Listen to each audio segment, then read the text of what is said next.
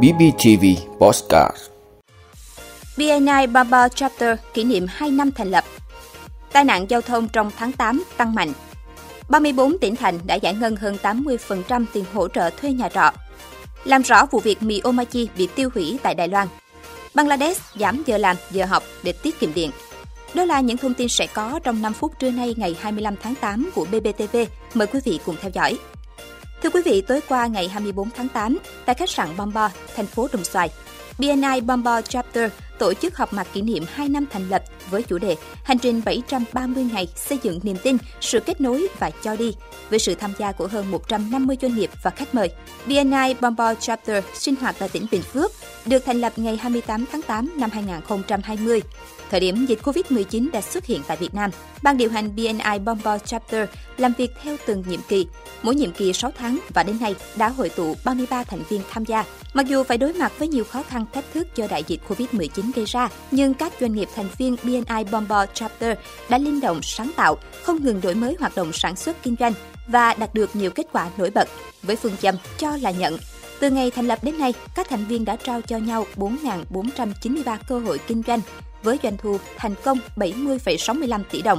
Đặc biệt, vào dịp sinh nhật tròn một tuổi, BNI Bombo Chapter đã phối hợp với Ban tổ chức BNI Việt Nam tổ chức thành công hội nghị kết nối kinh doanh liên chapter 4 tỉnh là Lighthouse Chapter Phú Yên, Bazan Chapter Đắk Lắk, Lado Chapter Lâm Đồng, Bombo Chapter Bình Phước. Cùng với các hoạt động sản xuất kinh doanh, BNI Bombo Chapter luôn đồng hành với các hoạt động vì cộng đồng tại địa phương.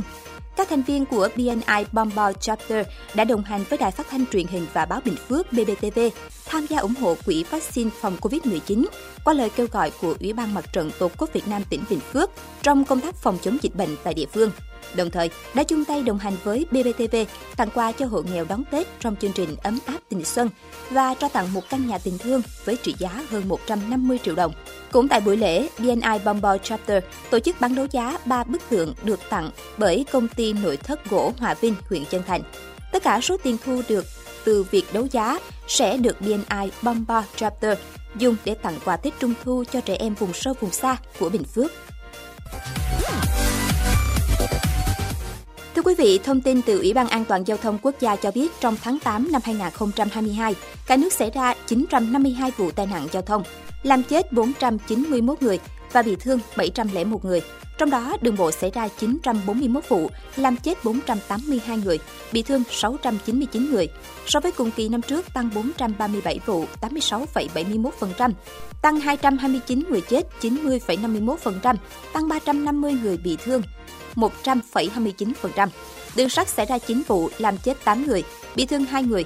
So với cùng kỳ năm trước tăng 5 vụ, 125%, tăng 5 người chết, 166,67%, tăng 2 người bị thương.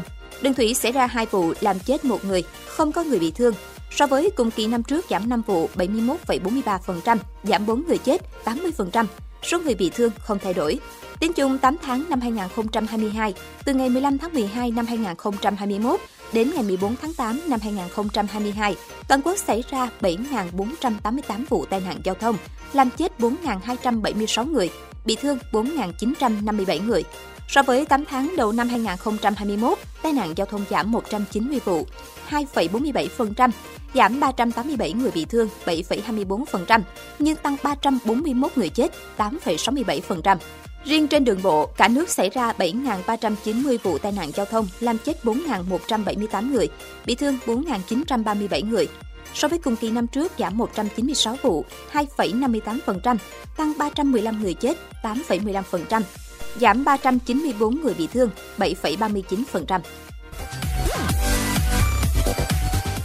Thưa quý vị, theo thống kê của Bộ Lao động Thương binh và Xã hội, tính đến 16 giờ ngày 24 tháng 8, đã có 34 tỉnh thành phố đạt tỷ lệ giải ngân hỗ trợ lao động thuê nhà trên số hồ sơ tiếp nhận đề nghị hơn 80%.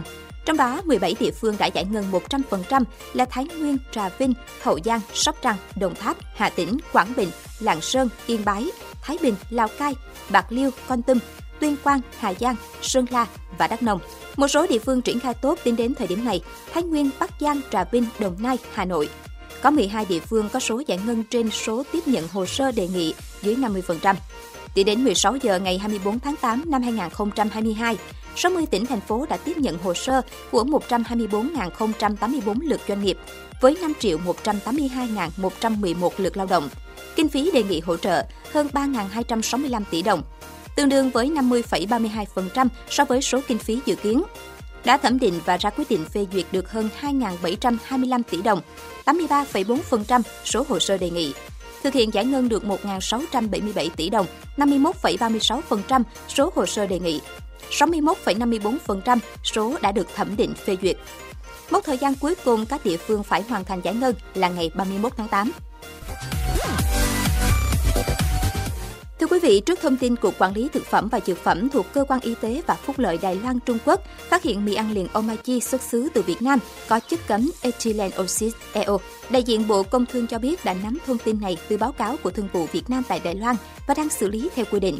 Đại diện Bộ Công Thương cho biết sẽ yêu cầu doanh nghiệp có báo cáo cụ thể về vấn đề này và sau khi xác minh làm rõ sẽ thông tin cụ thể tới báo chí. Theo Bộ Công Thương, ethylene oxide hay còn gọi là oxyran là một hợp chất hữu cơ thường ở dạng khí không màu và được sản xuất với quy mô lớn, ứng dụng ở nhiều lĩnh vực sản xuất khác nhau.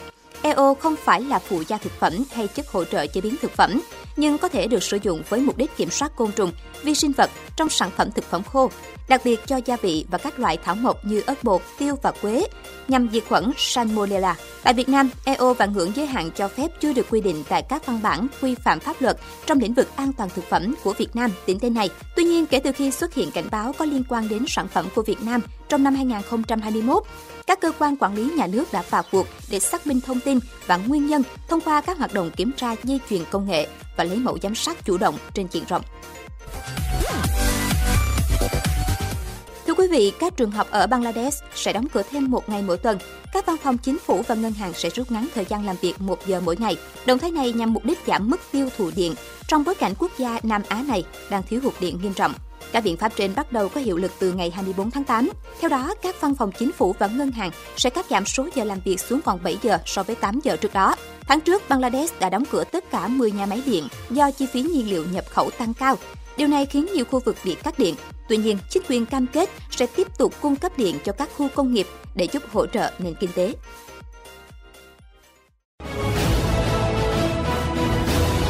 Cảm ơn quý vị đã luôn ủng hộ các chương trình của Đài Phát thanh truyền hình và báo Bình Phước. Nếu có nhu cầu đăng thông tin quảng cáo ra vặt, quý khách hàng vui lòng liên hệ phòng dịch vụ quảng cáo phát hành số điện thoại 02713 887065. BBTV, vì bạn, mỗi ngày.